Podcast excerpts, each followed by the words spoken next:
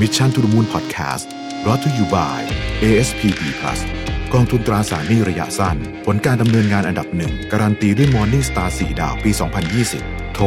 026721111 หรือ www.assetfund.co.th คำเตือน ผลการดำเนินงานในอดีต ไม่ได้เป็นสิ่งยืนยันถึงผลการดำเนินงานในอนาคต การลงทุนมีความเสี่ยง ผู้ลงทุนโปรดทำความเข้าใจในลักษณะสินค้า เงื่อนไขผลตอบแทนและความเสี่ยงก่อนตัดสินใจลงทุน สวัสดีครับยินดีต้อนรับเข้าสู่ Mission to the Moon Podcast นะครับ คุณอยู่กับรวิทานุสาหะครับวันนี้จะมาคุยเรื่องสถานการณ์ในเลบานอนนะฮะหลังจากเกิดเหตุระเบิดของออที่ท่าเรือของเลบานอนนะฮะซึ่งก็เป็นเหตุการณ์ที่ต้องบอกว่า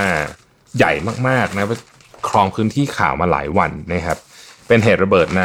โกดัง Warehouse 12นะฮะแต่ว่าจริงๆ ต้นเหตุต้นเพลิงเนี่ยมันมาจาก เหตุเพลิงไหม้ในโกดังที่ 9 นะครับ เสร็จแล้วก็มีไปโดน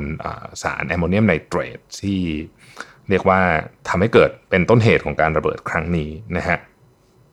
2,750 ตันแอมโมเนียมไนเตรตนะครับ แล้วก็อย่างที่เราเห็นกันในภาพข่าวนะครับน่ากลัวมาก ๆ นะฮะยังไม่ได้มีการสรุปเหตุว่าเกิดขึ้นจากอะไร แต่ว่าก็น้ำหนักก็เทไปทางอุบัติเหตุนะฮะ เรื่องของการก่อการร้ายก็มีคนพูดบ้าง แต่ว่าก็น้ำหนักค่อนข้างเบานะครับ ล่าสุดนะฮะต้องบอกว่ารัฐบาลเลบานอนเนี่ยก็ลาออกประกาศลาออกทั้งคณะนำโดยนายกรัฐมนตรีนะครับเพื่อแสดงความรับผิดชอบ เพราะว่าประชาชนก็ไม่พอใจอย่างมาก วันนี้ผมเอาบทวิเคราะห์จาก Financial Times แล้วก็จาก Wall Street Journal นะฮะสองอันมาอ่านรวมๆกันให้ฟังว่าสถานการณ์ตอนนี้เป็นยังไง คือต้องเล่าให้ฟังก่อนว่าเลบานอนเองเนี่ยนะครับก็ก่อนหน้าที่จะมีโควิดเนี่ยก็อาการอาการเรื่องเศรษฐกิจค่อนข้างหนักอยู่แล้วนะฮะเลบานอนเป็นประเทศที่อยู่ระหว่างซีเรีย อิสราเอล แล้วก็ทะเล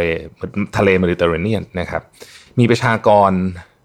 ของประเทศตัวเองเนี่ย4ล้าน5แสนคน และมีผู้อพยพอีกประมาณ 1.5 ล้านคนนะครับเป็นประเทศที่เไม่ได้มีขนาดเศรษฐกิจที่ใหญ่นะครับ GDP เลบานอนอยู่ประมาณสัก 90,000 ล้านเหรียญสหรัฐเท่านั้นเองนะฮะเอ่อมามามาเล่าแบบนี้ก่อนดีกว่า จริง ๆ ประเทศเลบานอนเนี่ยก่อนหน้านี้ก็มีความไม่สงบมาตลอดมีสงครามกลางเมืองนะครับ เหตุการณ์ครั้งหนึ่งที่เป็นเหตุการณ์ที่เอ่อเหตุการณ์ใหญ่เลยก็คือมีการวางระเบิดนะกลางกรุงเบรุตเนี่ยนะฮะมีทหารอเมริกันทหารฝรั่งเศสเสียชีวิตไปเยอะมากนะครับในเหตุการณ์ครั้งนั้นแล้วก็เอ่อไป เหมือนกับระเบิดไอสถานทูตอเมริกาก็ก็ได้รับผลกระทบไปด้วยอะไรพวกนี้คือมันมีเหตุการณ์ตลอดนะฮะประเทศก็ก็เพิ่งจะมา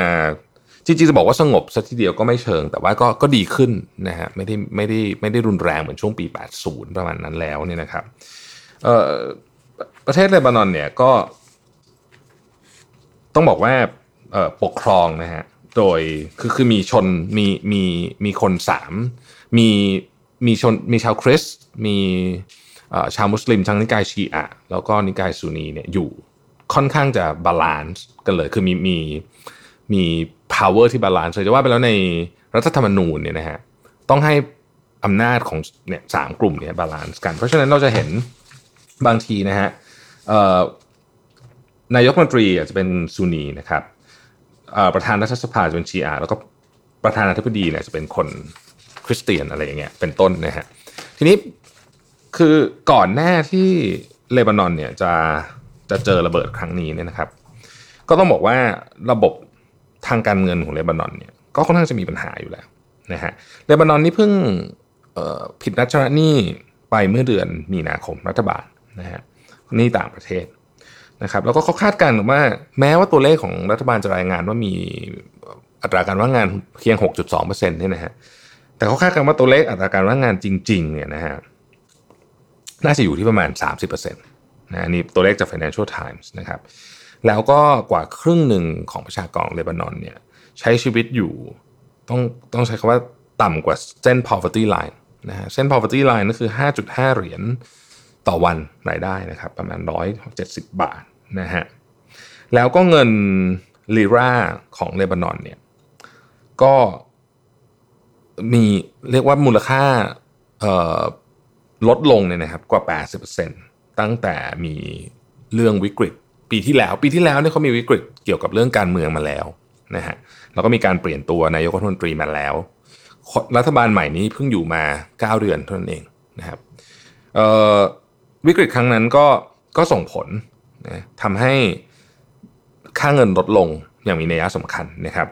Financial Times บอกว่าเลบานอนเนี่ยมีโอกาสที่จะเกิด hyperinflation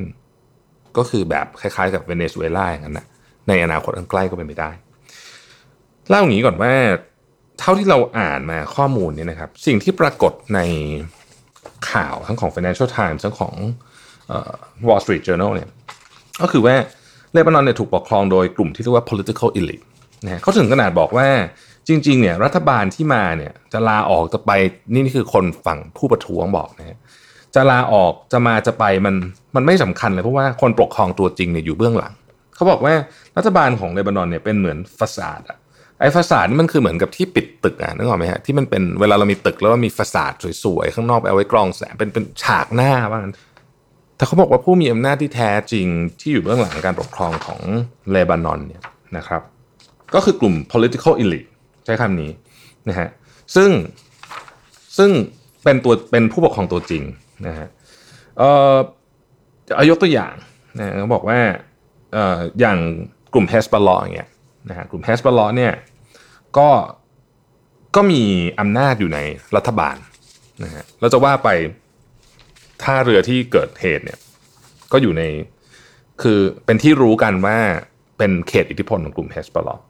นะฮะดังนั้นเนี่ยตอนนี้เนี่ยการประท้วงที่เลบานอนเนี่ยจึงเป็นการประท้วงลักษณะที่ว่าต้องการจะให้เหมือนกับเป็นเป็น revolution นะต้องการจะให้ political elite เหล่านี้เนี่ยนะฮะ political elite เหล่านี้เนี่ยเหมือนกับต้องต้องต้องต้องเลิกเป็นแบบนี้แล้วประมาณนั้นนะฮะต้องเลิกแบบนี้เลยทีนี้เเรื่องที่ประการที่หนึ่งก็คือเรื่องเรื่องของ แบงค์นะประการที่ 2 ก็คือเรื่องที่บอกนะฮะมีฉากหลังเป็นเป็นเป็นผู้ปกครองที่แท้จริง รัฐบาลมาเป็นเหมือนแค่เป็นแค่ฉากหน้าเฉยๆเนี่ยนะครับ เรื่องที่3เนี่ยซึ่งเป็นประเด็นที่น่าสนใจคือว่าในประชากร 6 ล้านคนเลบานอนเนี่ยมีคนเลบานอนจริง 4.5 ล้านคน แต่ว่ามีผู้ลี้ภัยจากซีเรียเนี่ยถึง 1.5 ล้านคนเนี่ย25%ของประชากรทั้งหมด ซึ่งแน่นอนว่าอัตราส่วนนี้เยอะมาก จึงน่าสนใจว่า จะจะจัดการปัญหานี้ก็เป็นปัญหาหนึ่งนะฮะคือเวลามีผู้ลี้ภัยมาก็มีการกระทบกระทั่งกันอยู่แล้วกับคนที่อยู่มาก่อนนะฮะประเด็นนี้ก็เป็นประเด็นที่มีปัญหามาช้านานพอสมควรนะครับแล้วก็แน่นอนเรื่องของโควิด -19 ตัวเลขโควิด -19 ของเลบานอน official ไม่เยอะนะฮะแต่เขาบอกว่าจริง ๆ แล้วเนี่ยเขาคาดการณ์ไว้ว่านะ Wall Street Journal คาดการณ์ว่าจริงๆเราเยอะกว่านี้เยอะนะครับ ดังนั้นเราจึง หวั่นเกรงเรื่องอะไรตอนนี้นะฮะหนังสือพิมพ์ต่างชาติเริ่มใช้คำว่า fail เอ่อคือกลัวว่าจะเกิด fail state เกิดขึ้นนะฮะก็คือรัฐล้มเหลวนะครับทีนี้ fail state มันจะเกิดขึ้นเนี่ยมันก็จะมีมันก็จะมีหลายประเด็นที่น่าสนใจก็คือว่าที่ต้องจับตามองก็คือ 1. จะมีการแทรกแซงจากต่างชาติไหมซึ่งคาดการณ์ว่ามีแน่นอนนะครับเพราะว่าตรงนี้เนี่ยก็เป็นพื้นที่ที่ต้องเรียกว่าเป็นดินแดนของความขัดแย้งมาพอสมควรนะฮะโลกตะวันตกเองก็คงจะต้อง จะต้องอาจจะมีแนวโน้มจะยื่นมือเข้ามาแทรกแซงอะไรบางอย่างหรือเปล่านะครับเอ่อยกตัวอย่างเช่นกลุ่มเฮสบอลเนี่ยถูกสนับสนุนโดยอิหร่านนะฮะแล้วก็กลุ่มซูนีที่อยู่ในประเทศนักการเมืองของของของเลบานอนที่เป็นซูนีเนี่ยก็เชื่อกันว่ามีความสนับสนุนจากซาอุดิอาระเบียนะฮะอะไรอย่างเป็นต้นนะฮะในขณะเดียวกันเนี่ยสหรัฐเองก็มี อิทธิพลในดินแดนนี้เช่นเดียวกัน จึงน่าสนใจว่าอนาคตของเลบานอนซึ่งต้องบอกว่าก่อนหน้านี้ก็แย่อยู่แล้วเนี่ยนะฮะจะเป็นยังไงต่อไป คือเรื่องนี้เนี่ยมันทำให้เห็นหลายอย่างถ้าเราลองลงไปเจาะลึกลงไปอ่านในประเด็นนี้ดูเนี่ยนะครับเราค้นพบว่ามันมีคำหนึ่งที่เขียน โดยเดวิดการ์เนอร์ซึ่งเป็นผู้เขียนบทความของ Financial Times จะบอกว่า angry citizens are now calling for the overthrow of the entire political class คืออยากจะลื้อนักการเมืองใหม่ยกชุดเลยอะนะฮะคือเหมือนกับระเบิดเนี่ยมันเป็นฟางเส้นสุดท้าย ไม่ใช่แค่จะให้รัฐบาลออกนะแต่ต้องการลื้อนักการเมืองใหม่ทั้งชุดเลยเนี่ยนะครับ ก็น่าสนใจว่า